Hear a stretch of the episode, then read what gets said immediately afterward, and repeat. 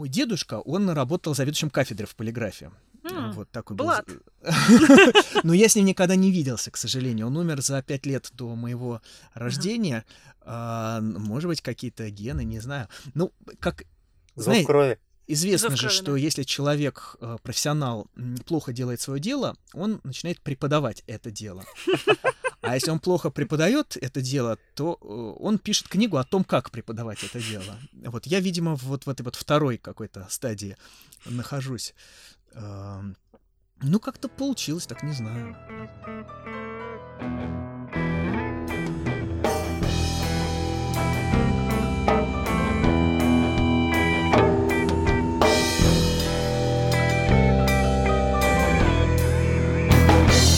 Дизайн подкаст. Привет, э, это Дизайн подкаст. Здесь Андрей Кицын. Наташа Шендрик. И у нас в гостях А, Здравствуйте, дорогие россияне. Я Александр Васин. Я э, графический дизайнер. У меня есть несколько образовательных проектов, есть своя дизайн-студия и есть небольшой такой международный фестивальчик. называется Типомания. Называется. Типомания. А наш подкаст мы записываем при поддержке онлайн-школы дизайна Bang Bang Education. А говорить мы будем про, про образование, как ни странно, про обучение э, дизайну в разных форматах. И Александр нам будет рассказывать, как они э, с, э, с женой, да, С моей женой Натальей Вильчинской. Да, с Натальей Вильчинской э, организуют курсы для людей совершенно разного возраста, про то, как это происходит, да, и в чем самый кайф этого дела. Это уже вопрос или пока преамбула? А давай это будет вопрос. В чем самый кайф этого дела? А, в чем кайф? Значит, смотрите, когда я был маленький, то мои родители не ходили на работу. Этим э, они отличались от всех родителей в моем классе. И тем я, в общем-то, отличался от своих родителей. И когда мои одноклассники приходили домой после школы, они могли делать все, что угодно. Там не мыть руки, приглашать друзей. А у меня как бы все время была, была семья дома. И с одной стороны, в этом было масса минусов, конечно же. Вот нельзя было побезобразить. А с другой стороны, э, я видел, как живут свободные люди. То есть они, в общем, делали, чего хотели. Папа мой художник-ювелир, мама модельер. все это происходило. Их мастерские находились в моей же двухкомнатной квартире, в которой мы все четвером, еще с моим братом, тоже известным дизайнером Ваней, проживали. И э, вот декларировалось кайф, декларировался кайф от свободы. То, что ты можешь лежать в ванной в час дня, э, но зато там мощно работать там вечером, ночью. Ну, то есть ты сам руководишь своим режимом. И у моей жены Наташи родители, в общем, тоже из этой же вредной как в Богема. советское время, да, считалось, Мгм. среды такие, как бы, люди подозрительные. И, конечно, мы любим свободу, мы любим сами решать, когда мы работаем, для кого мы работаем, учим мы или учимся. У нас есть опыт э, 15-летний практически преподавания в университете печати, у меня есть опыт э, трехлетней работы в издательском доме «Коммерсант» на серьезной такой еженедельной журнальной работе. И, конечно, кайф от того, что ты сам просто придумываешь. Тут масса рисков, масса сложностей. Ты придумал задание, оно не сработало. Ты придумал курс, он не запустился. То, что вы видите, э, вот что мы делаем, это там одна пятая от придуманного.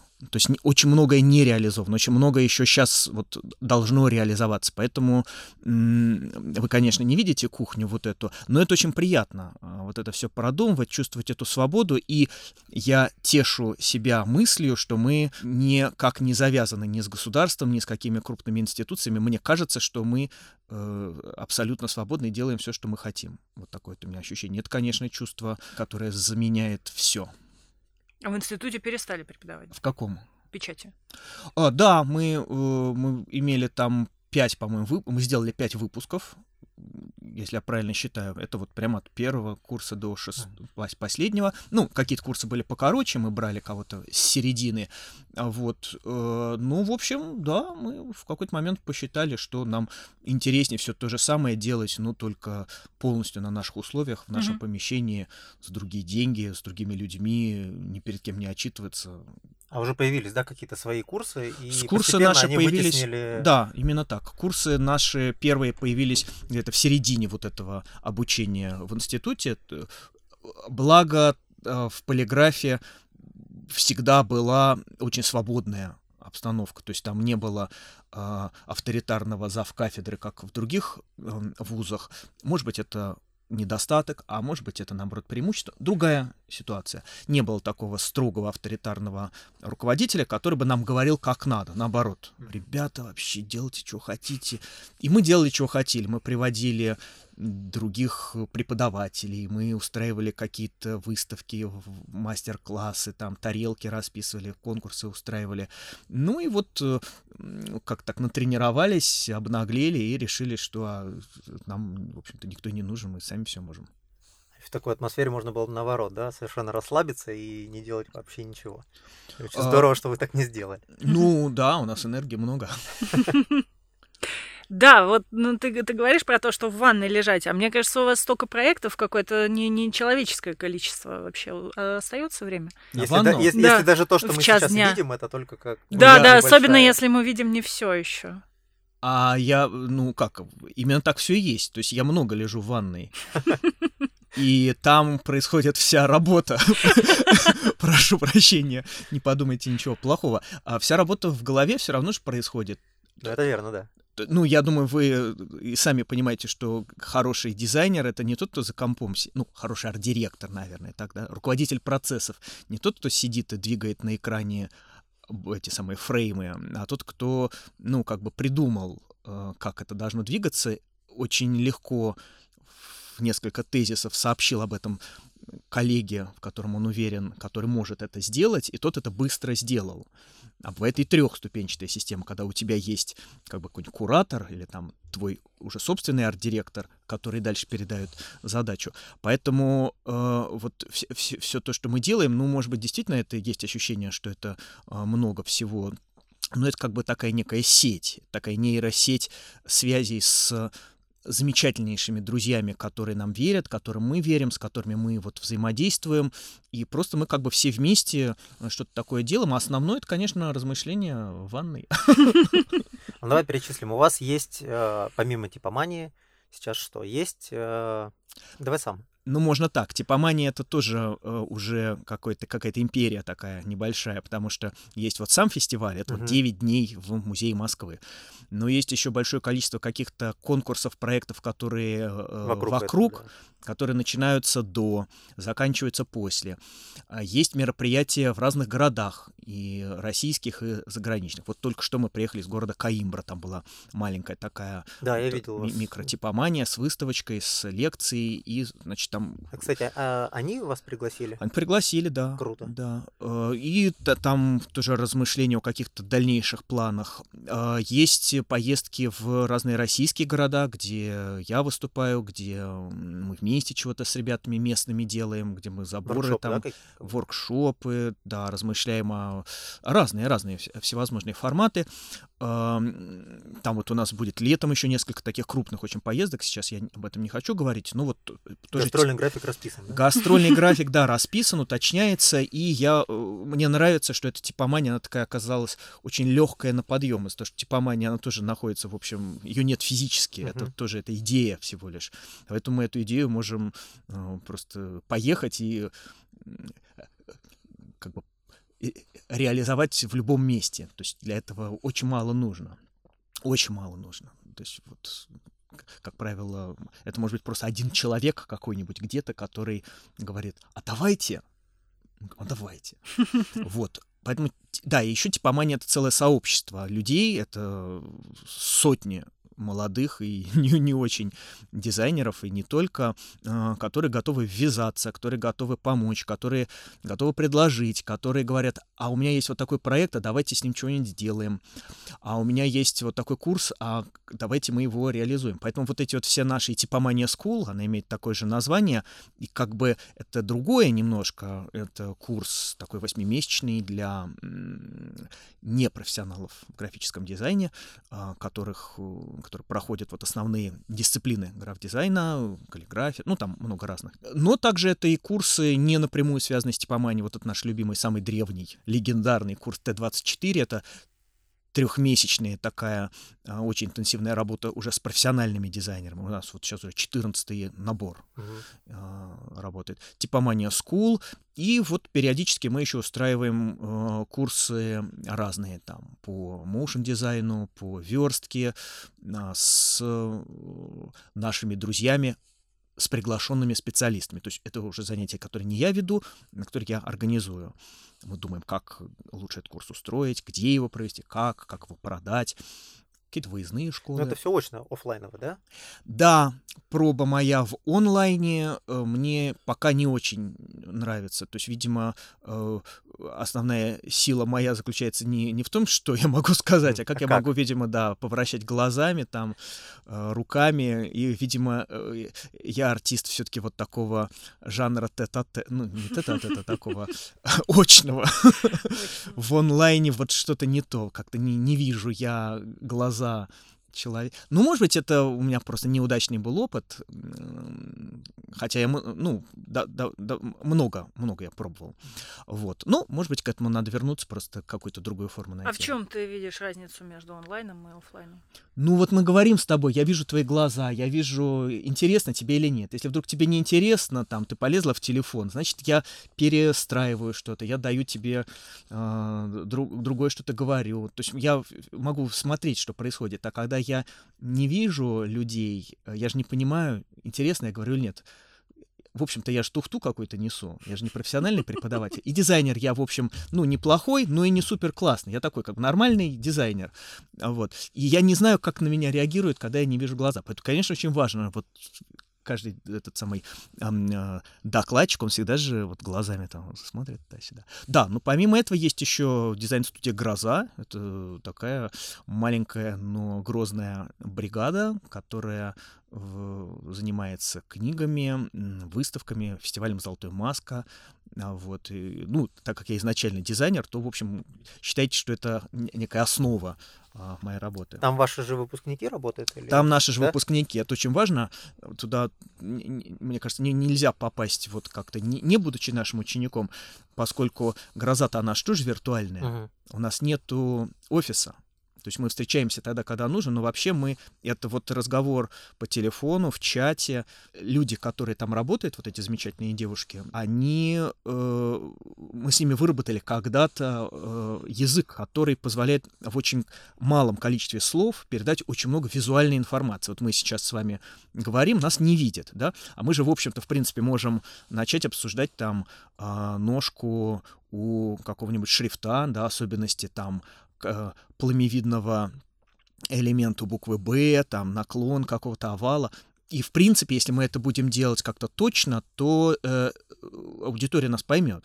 Вот, поэтому, да, вот те девушки, которые работают в «Грозе», делают сейчас э, работы, э, проекты, э, с, с ними у нас очень хороший контакт. У меня, у Натальи, ну, в основном я работаю по «Грозе», и это крайне важно кто-то у нас основной костяк, вот пять девочек, они прямо вот у нас 6 лет отучились полиграфии. А, Аня Хорош, Таня Казакова, они у нас э, поменьше учились. Таня на курсе Т-24, Аня Хорош немножко у нас в институте поучилась. А, София Золотарева тоже у нас училась на Т-24. За это время мы видим, как человек работает. Mm-hmm. Вот как он за 24 занятия, как он до, доходит до финального проекта, как быстро он работает, где делает ошибки, как он умеет презентовать свою работу, что он делает в сложной ситуации, когда возникает проблема, а, как он с нами держит связь. Это за э, курс ты видишь человека полностью. Т-24, э, это больше именно вот индивидуальный такой подход к каждому, либо это какая-то такая групповая история, ну, все, скажем так, в складчину обсуждается, рассматривается и так далее. Ну и так, и так. Э, это такой курс, он э, как такая пирамидка. Значит, мы начинаем с микрозаданий, ну, таких прямо вот на 5 минут. Постепенно они становятся все больше и больше. Сначала там мы буквками печатаем деревянными, а потом там какой-то там слово, потом анимируем букву, потом там предложение, потом календарная сетка. То есть это вот постепенно, uh-huh. постепенно. Сейчас я э, руками делаю такой, изображаю пирамидку, чтобы наши радиослушатели это перевернутую. Поняли, да, перевернутую. И э, финальное задание — это сложно-структурная книга, которая занимает ровно половину этого Т-24, то есть 12 занятий. 24 — это значит типографика, 24 встречи. Вот, и за эти 12 встреч они должны сделать э, сложную книгу. И здесь, как бы, с одной стороны, мы с каждым, вот особенно на последних сложных заданиях, вот уже книга, конечно, мы индивидуально, ну, то есть мы все сидим в одном помещении, но человек листает свой PDF или листает свои распечатки, и мы ему чего-то там толдычим. А вот. Э, мы стараемся, конечно, включать в, этот, в это обсуждение всех остальных. И, ну, тут немножко зависит от группы. Да? Есть группы, которые прямо суперактивно работают, и это, конечно, лучше, когда все дают какие-то не советы, не то подвинь туда. Нет, это не, не все, а анализ. Вот у тебя, ты себе поставил такую задачу, ты ее решаешь таким-то способом, насколько это целесообразно. Вот так вот. То есть э, шрифт может быть любой, цвет, э, вообще стиль работы, неважно. А при этом э, вот эта индивидуальная часть работы, действительно, кому-то мы можем просто в чате ответить, посоветовать что-то. Ну, на последних этапах, конечно, уже конкретный, да, там, а давайте вот этот стиль там упраздним или там добавим там что-то, какие-то там отступы дополнительные. А, но в целом, конечно, это коллективная работа, особенно поначалу. Э, и тут важнее даже не то, что мы с Натальей там сообщаем какие-то тайны типографики, которые как будто бы они есть. А то, что ребята все дико разные, и все они друг на друга смотрят, и э, вот в этом главное. Потому что кто-то приходит, например, у нас всегда есть там ребята из британки, из полиграфа, из Строгановки. Как правило, это либо выпускники, либо старшекурсники ну, люди, которые уже имеют портфолио, уже понимают, что такое там верстка, макет, там сценарий книги, ну, хотя бы примерно. И у всех свои навыки. Там, например, полиграфцы, они очень ответственные, внимательные, э, не боятся большой работы, да. Но там у них есть свои провисания, ну, такие, в целом, я не говорю про... Ну, какие?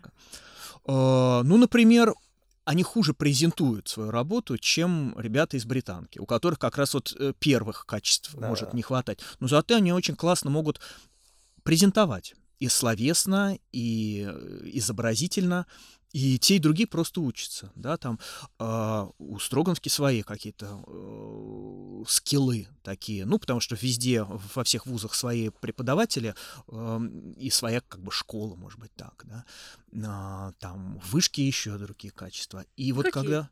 Ну, я, я боюсь сейчас э, сказать, потому что я могу ошибиться. Ну, ты классно же охарактеризовал и полиграф, и... Ну, это самые такие, самые явные такие вещи. Ну, интересно вот как раз Э, мало кто сталкивается с таким, что может сравнить угу. в работе а, таких свежих выпускников. Нет, не буду сейчас, э, не буду сейчас доводить до вот остроты, остроты.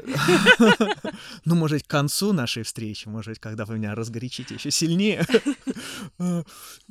Разные все, разные все.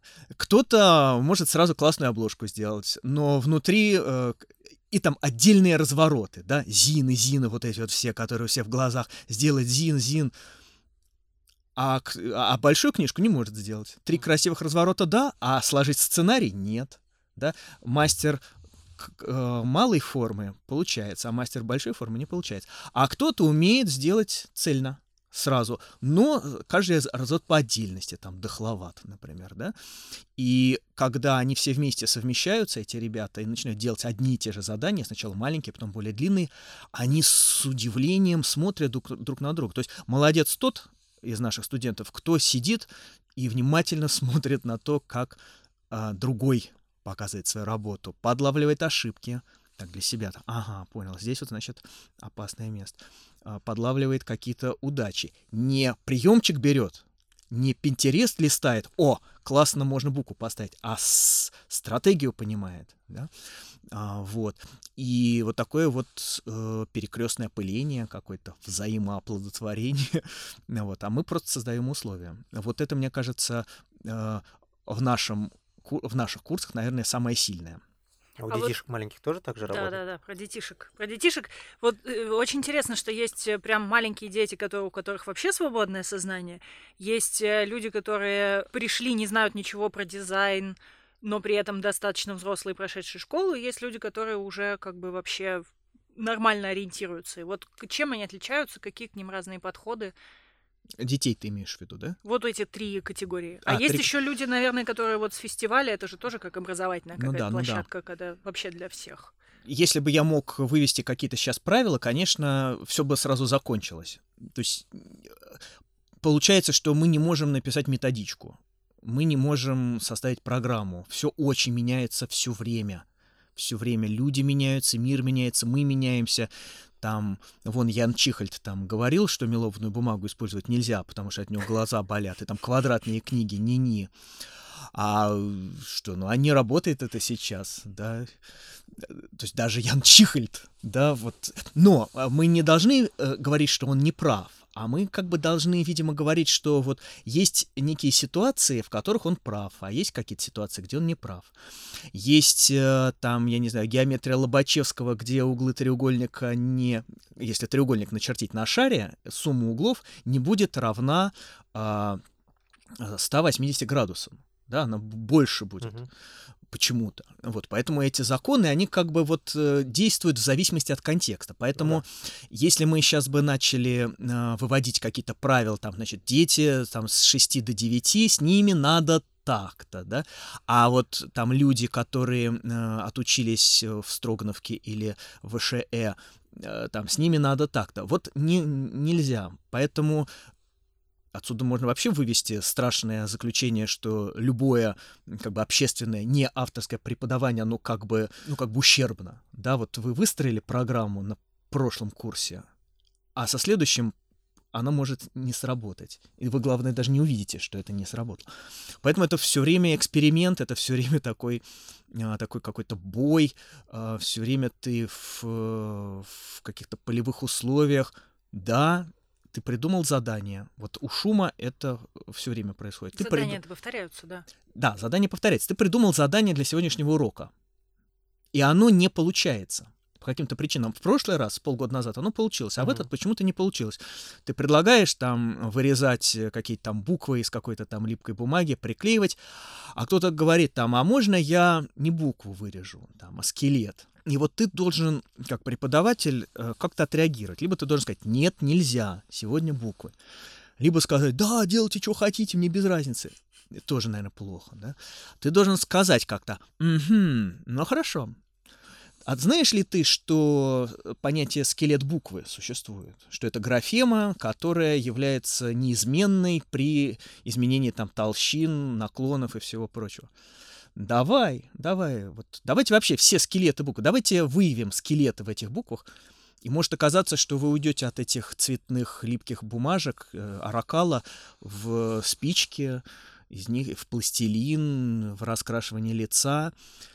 И э, вот наш этот шум, он очень мобилен. Но это сложно, конечно. То есть, с одной стороны, ты вдруг неожиданно получаешь какой-то кайф, и вдруг получается гениальный, гениальная выставка каких-то работ, о которой ты не подозревал, а иногда получается провал, конечно. А, вот. Поэтому этот шум, это тоже вот... Я бы не рекомендовал, например, его э, любому родителю, любому ребенку.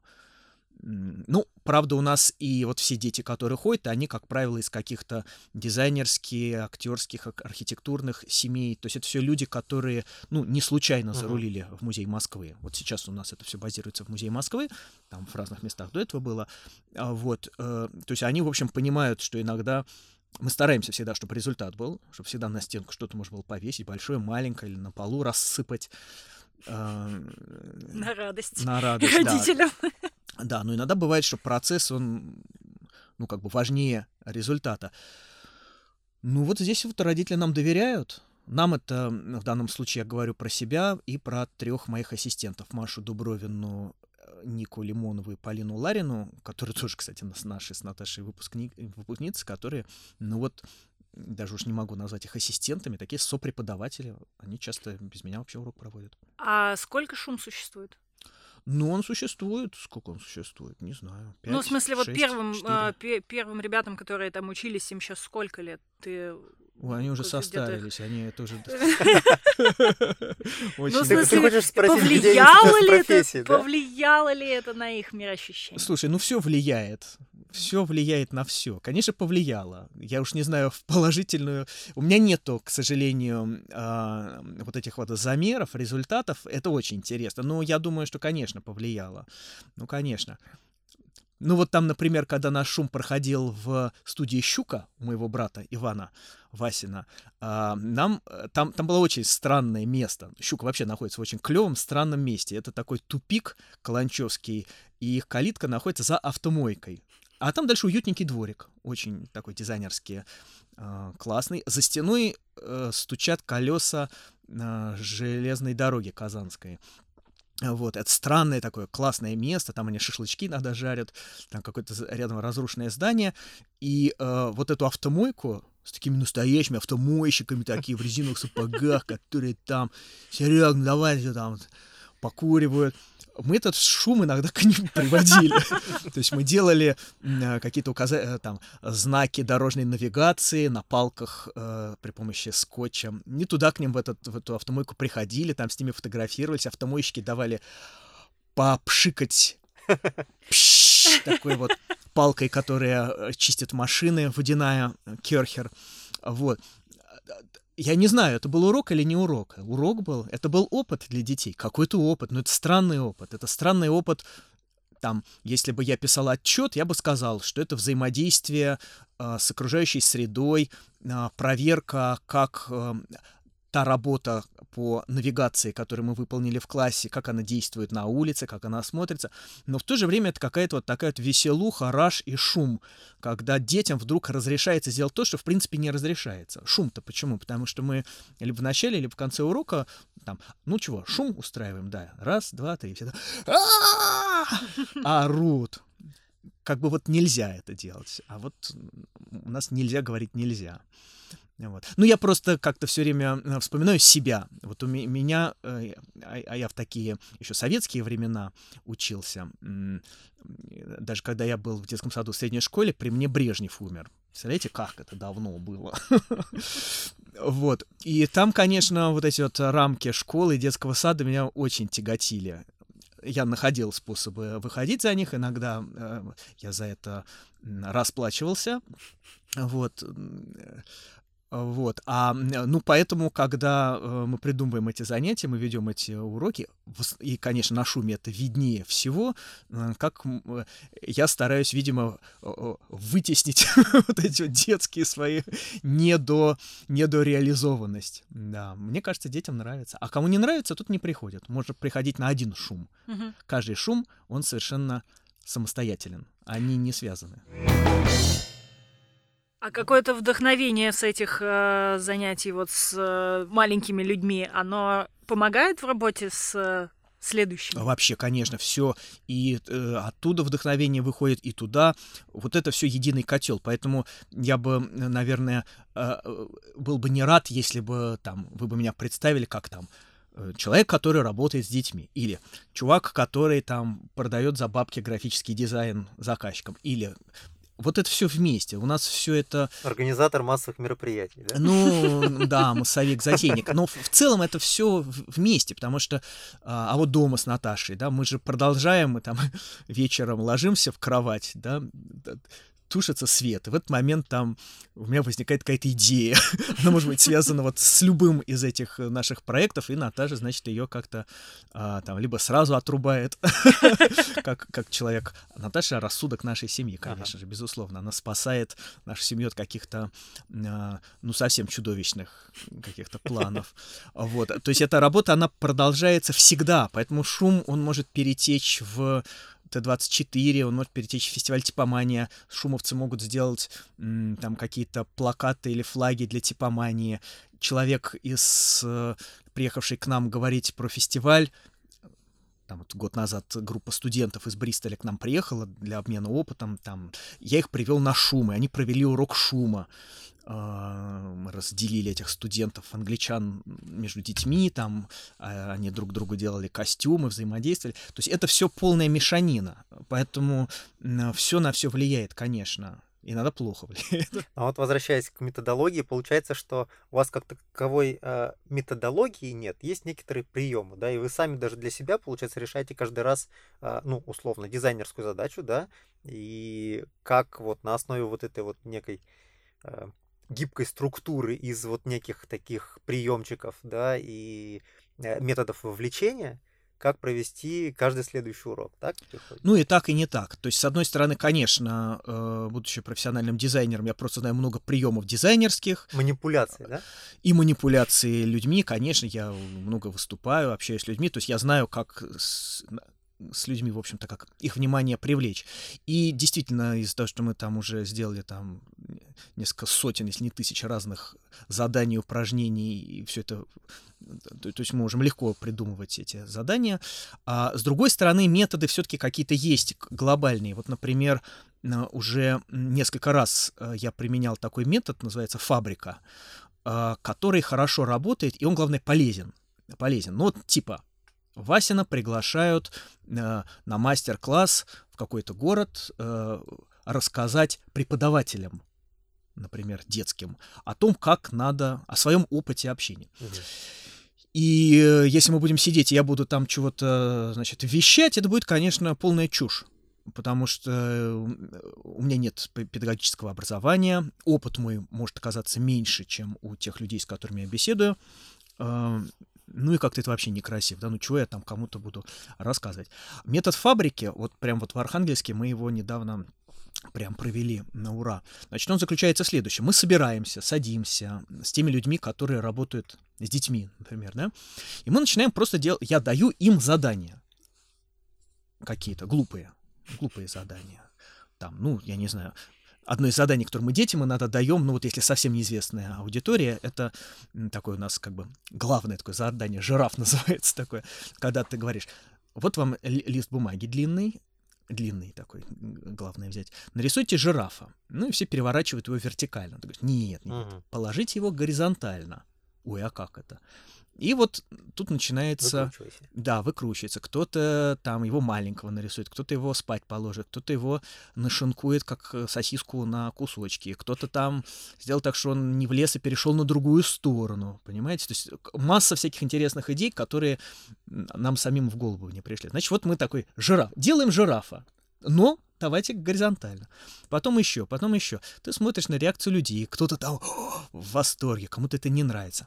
А потом ты э, просишь каждого из участников этого круглого стола, коллег-преподавателей, э, придумать для всех вот нас э, дурацкое задание. Дурацкое. Угу. Вот. И вот они начинают придумывать дурацкие задания. Оно должно быть точно сформулировано, оно должно попасть в хронометраж. Это прям предельно важно. Значит, задание на там 7 минут или там на там, полчаса, сколько у нас есть времени, и конкретный результат. И вот как мы этот результат как бы оцениваем. Вот придумайте способ оценки результата. Это первая часть фабрики. А вторая часть — это вводятся дети. То есть мы, мы планируем, что там в три часа приводят детей, а мы встречаемся там в час.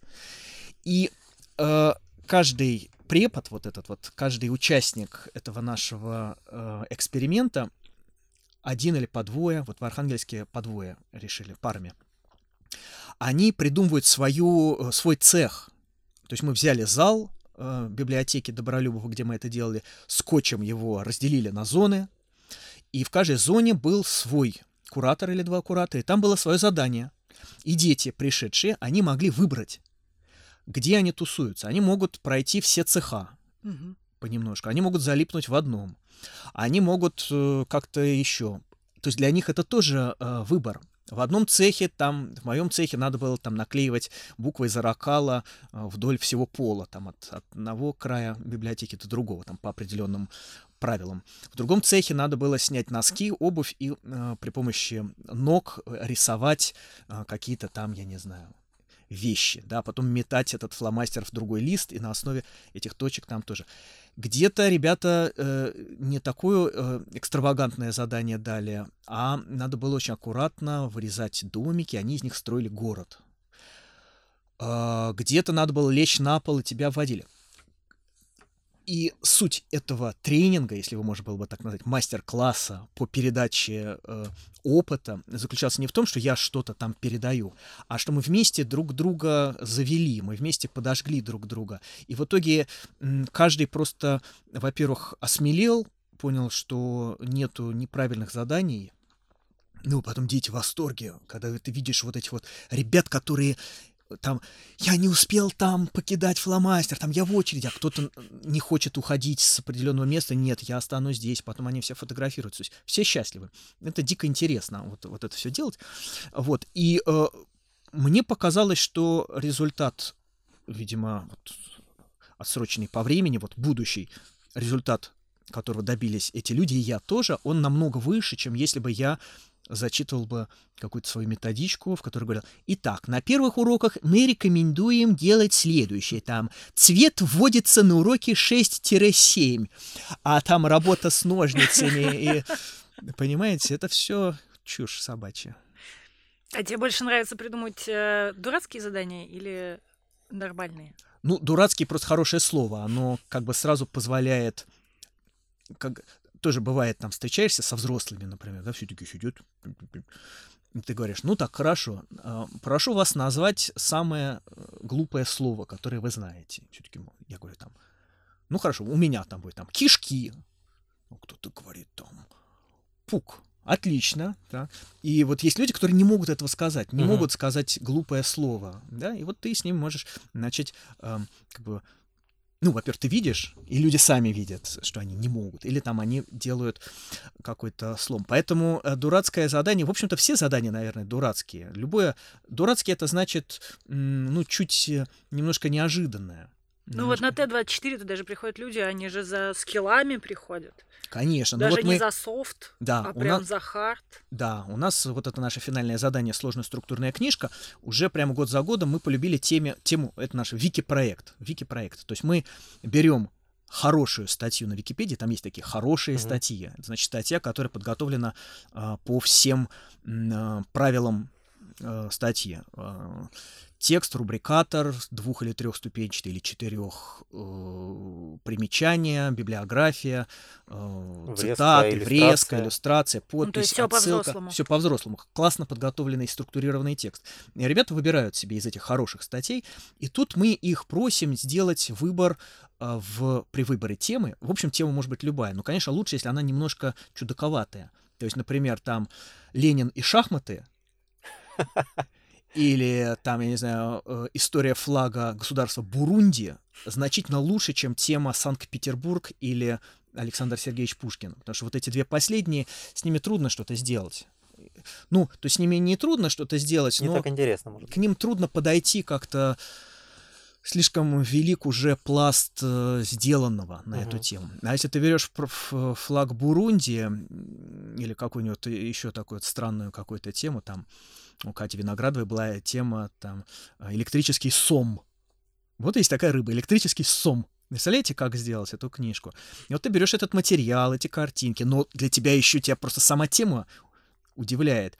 Как сделать так, чтобы эту книжку купили? Ну, вот она в республике где-то будет лежать. Что? И она там, кстати, Катя очень симпатична. Она, плюс к той информации, которая была в статье, еще сравнила мощность этого а, э, сама э, с разными электроприборами. Да, сколько самов э, в, в одном чайнике. В одном чайнике, в одном рефлекторе, в одной электростанции. Это прям такое приложение к этой книжке, которое делает эту книжку сразу э, таким произведением современного искусства. То есть его можно почитать, узнать, где он вводится, как он там размножается, а, ну и параллельно вот ее собственный взгляд. То есть это не книга художника, это не ЗИН.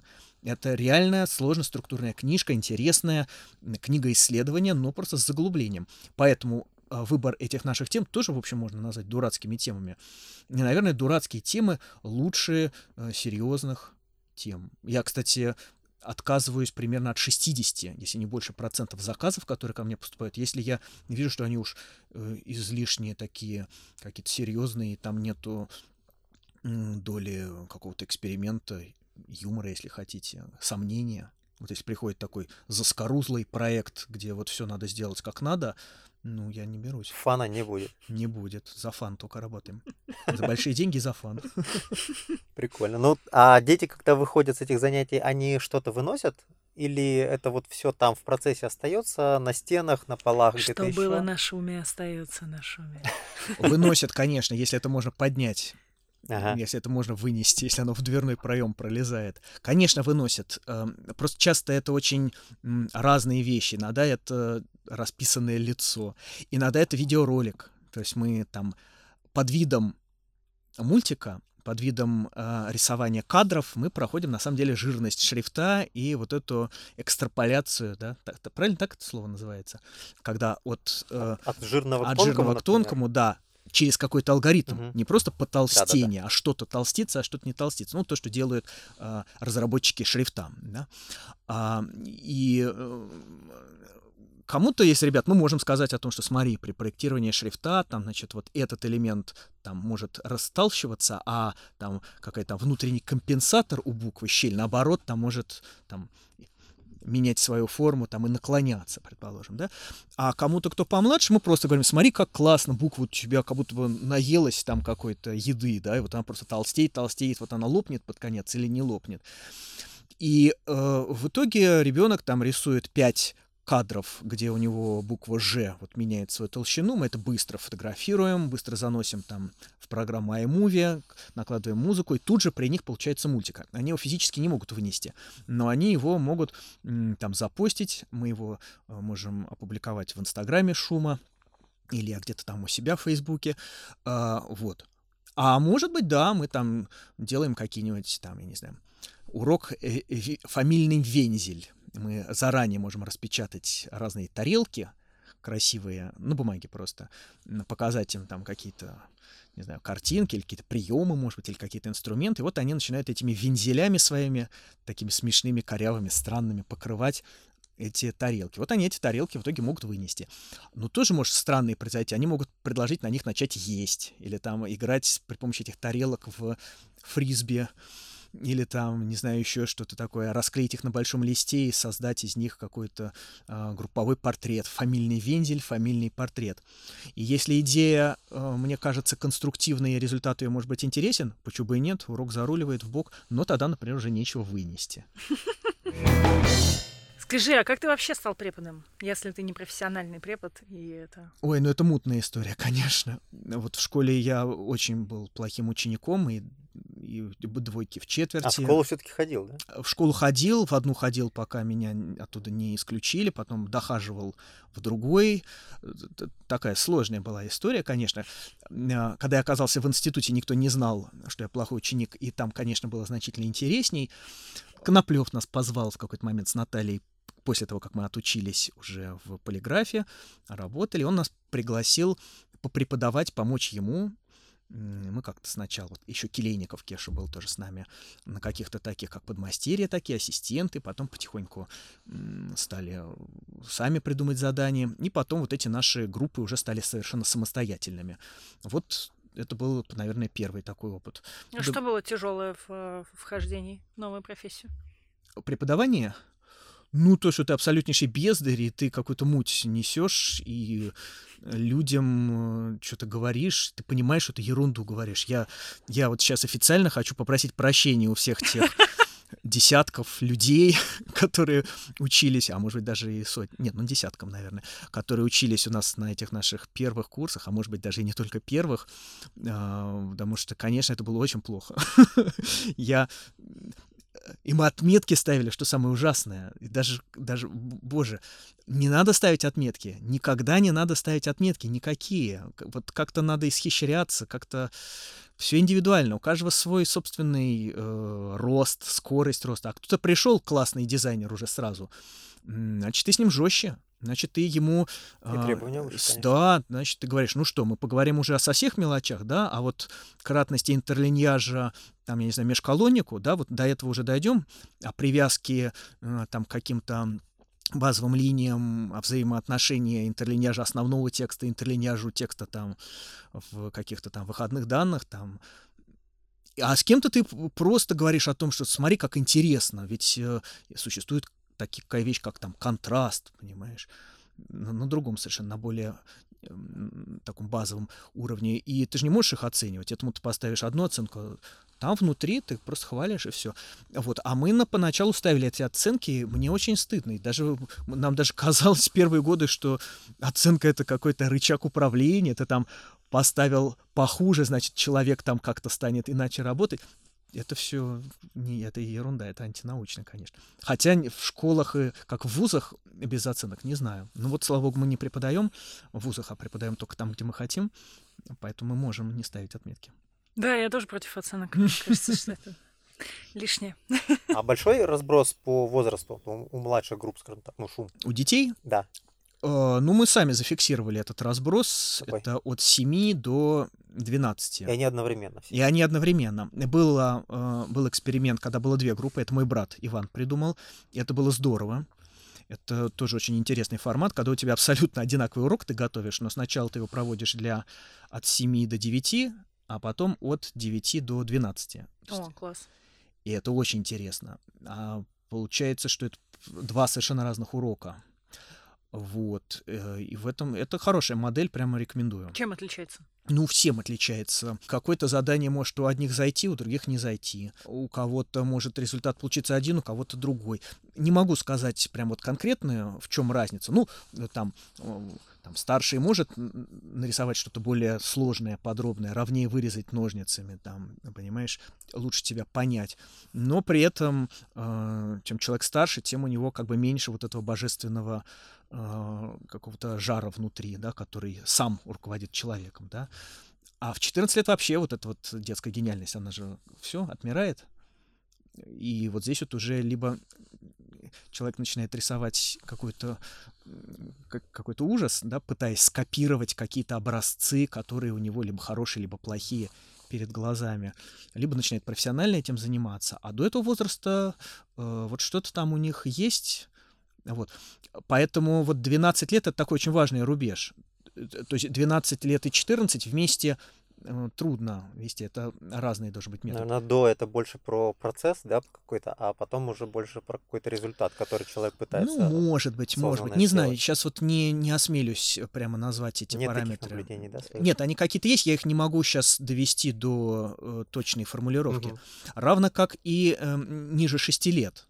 Ну вот просто дети немножко разные бывают. Есть дети, которые очень э, много сами рисуют, с которыми родители много занимаются, которые и в шесть с половиной, например, ну, реже, но бывают случаи, когда и в 6 лет человек уже готов э, понимать э, задание, э, там, час или полтора сидеть или лежать, или там стоять, э, делая что-то одно, ну, или там переключаясь, ну, все равно там, не выходя из режима урока, короче говоря. А, но в целом вот до 7 до 6 лет это еще совершенно другая группа, там э, другой принцип работы, другая громкость голоса, другое расположение людей в пространстве, а, другой метод ведения уроков. Есть суперпрофессионалы, вот в Музее Москвы, там есть э, несколько преподавателей, которые как раз работают с, с мелкотней. Это удивительно, я прямо вот восхищаюсь, захожу иногда, смотрю, как они это делают. А что они делают? А, ну, у них другие уроки. У них часто не может быть вот такой свободы. Ну, имеется в виду, там тоже что-то Тоже рисуют, да? рисуют, угу. лепят, вырезают, э, складывают, примеряют, гнут. Бумага, глина, пластилин, угу. краски. Вот. Ну, там им уже там э, этот самый термопистолет клеющий не дашь, понимаешь, там э, нож макетный не дашь. Вот. В принципе-то и мы не должны давать макетный нож, но мы даем. Мы даем, а, хотя не надо этого делать. Но вот нам надо, нам кажется, там, там ребенок говорит 7 лет, дайте мне ножик. Ты говоришь, ну ты там уверен? А у нас же нельзя, нельзя, да? У нас нельзя, нельзя, да. А почему, почему я ему не дам? А когда, а когда дам? Непонятно. Ну, а там... родители, кстати, присутствуют при этом? Или это интересный выводится? вопрос. А, это тоже как кто как хочет. Угу. Кто-то любит сдать ребенка и уйти там, передохнуть, наконец, там в кафе сходить. Кто-то ложится и спит. Там в музее Москвы прекрасное пространство, очень интересное, так несколько комнат, там какая-то скамейка, есть темная часть, то есть там можно найти себе уголочек. Кто-то делает работу на компьютере, а кто-то э, хочет участвовать кому-то... Ну, участвовать не как вот такая мама, которая помогает ребенку. Так, подожди, ты делаешь не так. Такую маму мы, конечно, мгновенно нейтрализуем. Вот, есть способы.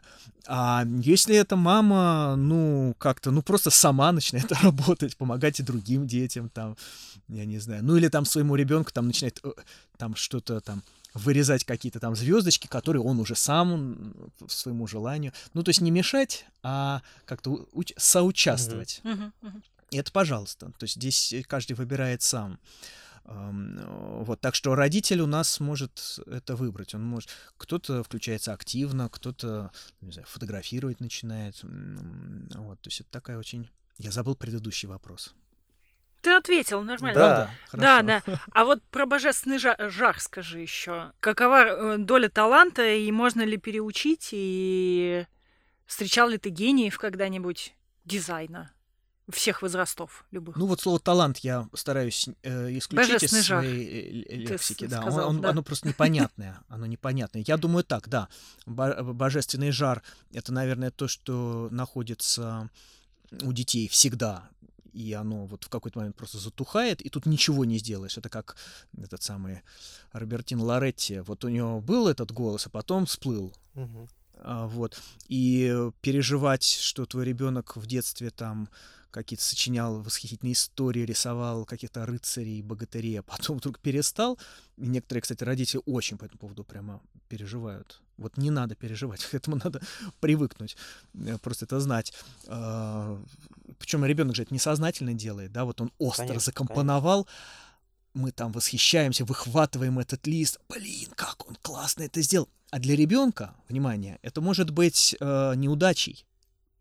Ему не удалось нарисовать корабль, он у него не влез Да, в да. лист, и он, в общем-то, может быть расстроен. Не, не удалось посередине нарисовать. Не он удалось посередине, да. сдвинуть, А мы, смотрим, такие, блин, вот это компоновка. Понимаете, вот это наша главная самая ошибка э, р- э, ро- родителей э, восхищаться. Нет, то есть мы должны восхищаться, безусловно. И вот в шуме мы как можем с этим э, жан, жаром бо- божественным поступать? Мы можем ребенку, который расстроился на сдвиг корабля, сказать, слушай, ну я понял, что это там для тебя расстройство, но понимаешь, вообще вот если так посудить по-взрослому, это очень а, смелый ход. То есть корабль сдвинутый говорит о том, что он вот поплыл. Да, ты можешь там э, что-то такое придумать. Мгм. Там то, что у тебя лицо получилось не похожее, а там вместо глаза огромнейшая капля, понимаешь, ты здесь как бы показал, что ну, человек заплакал. Понимаешь, это же капля. Да, правда, там. То есть твоя задача э, объяснить, в Мгм. чем. и даже когда этот э, божественный жар, жар, жар уже э, пройдет, пройдет. Нет, я, наверное, у кого-то не проходит. Наверное, есть люди, там Моцарт, вот он слышал эту музыку. да, Ну он- вот встречал ли ты потом э, на своих Слушай, а э, дизайн таких? такая штука же, ты знаешь, это же какая-то странная такая область между э, изобразительным искусством, высоким искусством, творчеством и инженер- и- инженерией. Да. Да, это же какая-то такая вот бегунок, который туда-сюда бегает. Поэтому, если ты такой вот вообще э, человек вдохновения э, и не думаешь о механике процесса, то ты не можешь быть дизайнером, ты можешь стать классным художником. А, Поэтому в дизайне вот это все не очень работает, конечно. У тебя может быть э, чутье, у тебя может быть обостренное чувство стиля, композиции, там, м, которое пришло из детства, например, и преподаватели э, развили его и не дали ему заглохнуть. Но все, все равно тебе надо понимать, что такое там структура, там иерархия заголовков, там, я не знаю, делится, не делится страница на какие-то части. Удобно читать эту строчку. Такие вопросы, как целесообразность, там, про- воспримет ли это контекст, там, понимаешь? Э, Эти вещи, они никакого отношения к таланту не имеют, вот, поэтому не могу сказать, что вот я прям так вот встречал человека, который, значит, э, будучи ребенком, сжег и делал какие-то превосходные, крупные, яркие вещи, а потом с этим же прямо вошел в мир дизайна и еще и научился это продавать. Мне кажется, это разные вещи. А если бы сейчас вот попросили, допустим, условия такие, вот с какой аудиторией ты бы дальше занимался вот до конца жизни? Со взрослой, с детской? Ну вот те, с которыми мы занимаемся, с ними приятно. Приятно после взрослых пойти к детям. э, Потому что ты все равно в этих разных э, классах по-разному себя ведешь. И это очень приятно из одного жанра перейти на другой. Ну, типа ты а, э, сначала днем ты в составе симфонического оркестра пилишь или дирижируешь, а, вот, и у тебя одно взаимоотношение с музыкантами и со зрителями. Ты к ним спиной, например, если ты дирижер. А вечером ты идешь а, жарить э, в рок-клуб, и ты уже а, бьешь гитару о пол, ты там делаешь какие-то вещи недопустимые с точки зрения э, большого зала консерватории, а ты делаешь и там, и там музыку. И там, и там есть гармония, ритм. Также и здесь. Вот, наверное, было бы обидно э, переключиться только на один возраст. Никогда не пробовала работать с людьми, которые старше меня. Ну, точнее, иногда это получалось, но вот тут я себя все-таки немножко как-то менее уверенно чувствую. Мне трудно что-то вот а, активно вещать человеку. Ну, то есть я могу, разумеется, там маме, папе, теще, там кому-то из близких там что-то научить, рассказать, там как пользоваться программой InDesign, это, конечно, не проблема. Но вот преподавать наверное, нет. А, так что, наверное, вот такая вот э, какая-то две группы от 7 до 12. Дальше такое немножко пока для меня э, такое белое пятно, а, вот эти вот подростки. И потом, начиная, наверное, там с 17-18 до там вот 40, это, в общем-то, единая, в принципе, группа, наверное. Я, я ее так считаю. А чему дизайн может научить более взрослых людей? Может ли он быть им полезен вообще? Взрослых это какой то Ну вот после 40 в смысле. Вот. Ну я не знаю. Ну, на... Нет, ну... Ну так чисто качестве фантазии. Или их лучше тоже в детскую группу и... Нет, ну я могу представить, что приходит человек, который, например, вот уже в таком зрелом возрасте, после 40, вдруг решает там по каким-то причинам сменить профессию, и он там вот хочет э, научиться дизайну, да, и тут как бы, в принципе, я ему могу быть полезен, да, я могу рассказать там каких-то... Вот, кстати, правда, вот смотри, пришел к тебе такой человек, вот ты с ним будешь общаться как с маленьким ребенком или как со взрослым, а, со, с взрослой осознающей все личностью? Ну, сейчас он ко мне не может прийти как ученик, потому что у меня нет такого курса. И э, если он запишется на курс Т-24 или в Типоманию School, наверное, я как-то подумаю, подумаю, вот э, смогу я, справлюсь ли я, смогу ли я быть для такого человека ментором, да, может быть, не смогу, да, и честно об этом скажу. А если это просто ко мне лично человек обращается, ну, значит, он мой какой-то друг, да, значит, он мой какой-то близкий человек, и если он попросит меня поделиться какими-то сведениями, безусловно, конечно, я это легко сделаю, ну, если это не будет от меня требовать там какой-то чрезмерной нагрузки, на которую я, например, не готов. Но он все равно уже как к авторитету придет. Ну, если мой, там, моя мама скажет, ну, собственно, она так периодически и делает, да, она преподает детям, и там ей нужно какие-то знания по верстке или там по плакату, или там как, как, как с детьми надо, как детям рассказать вот про это, ну, все это для меня как бы нормальный режим, да, я стараюсь подобрать правильные слова, которые и маме будут понятны, потому что она как бы будучи художником и прикладником, все-таки не является таким профессионалом в mm-hmm. вот в типографике, да, и она очень корректно этот вопрос может задать, и я на него, в принципе, мне кажется, понимаю, как ответить, вот с учетом того контекста, в котором она находится, и ее учащиеся. То есть это не проблема. Не знаю, ответил я на ваш вопрос. Я скорее имела в виду, ну, то есть после 40 лет э, в, не для того, чтобы менять профессию, а вот, например, вот этот вот курс э, самых маленьких, если его использовать вот как психотерапию какую-то или твор творческую какую-то историю, вот в этом.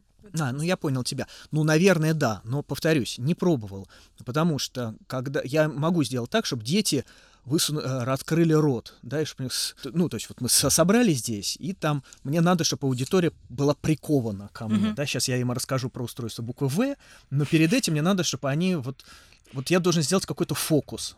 Такой фокус, чтобы они опешили, понимаешь? Я знаю, как сделать этот фокус. Я знаю, как сделать, чтобы они э, вот были в течение часа или полутора внимали, внимали uh-huh. мне uh-huh. или там занимались каким-то определенным делом. Но я не знаю, как это сделать с людьми, которые старше. Ну, пока не знаю. Возможно, mm-hmm. когда мне будет 50, я научусь э, э, взаимодействовать с людьми, которые...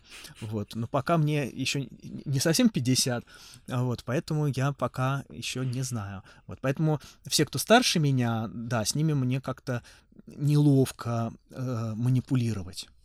Mm-hmm. Вот. Но если это люди старшие, которые пришли специально на вот обмен опытом, вот тот самый, да, у меня были такие встречи, э, просто мы с ними, да, входим в режим шума, но и от них требуется. То есть они э, очень быстро, они должны перейти э, в, как бы, сами в Э, в состояние куратора и такого... Ну, то есть мы меняемся ролями. Угу. В шуме это э, почти невозможно.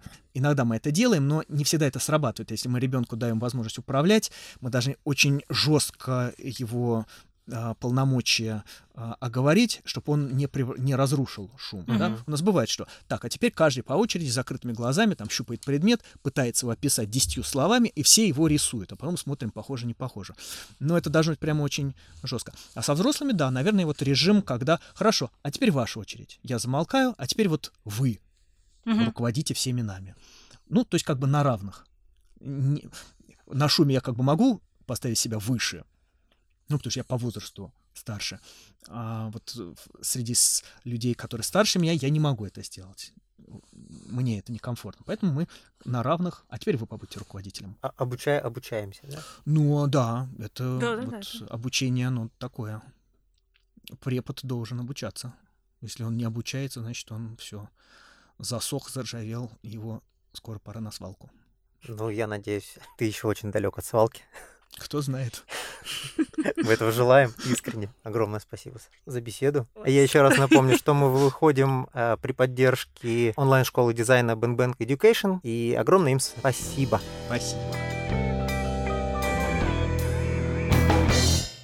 Э, помню, что когда пришел на типоманию э, с сыном, ему там было, по-моему, около пяти, и меня так спасло, что там стоял вот этот столик, где можно было собирать этих животных, потому что я спокойно обошел все по залу, все посмотрел, все сфотографировал. Хотя в предыдущий раз у меня ничего не получилось, потому что ребенок говорит, ну чего, ну пойдем, пойдем, ну там немножко ну, кинетик за... да. Да, а да, тут да. он завис там, и все, и я это его потом при... там же забрал. Это был замечательный проект Кати Голтвиной со студентами бизнеса и дизайна, э, который прямо вот э, оказался очень... Крутой был очень, проект, да, да. Да, хоть он не про буквы, но это какой-то... Вот мы решили, что это модуль, это про рота буквы, угу. какие-то элементы, которые можно читать, можно считать. Но потом типомания, она как бы в основе, конечно, имеет э, любовь, манию к буквам, но, конечно, это все уже шире.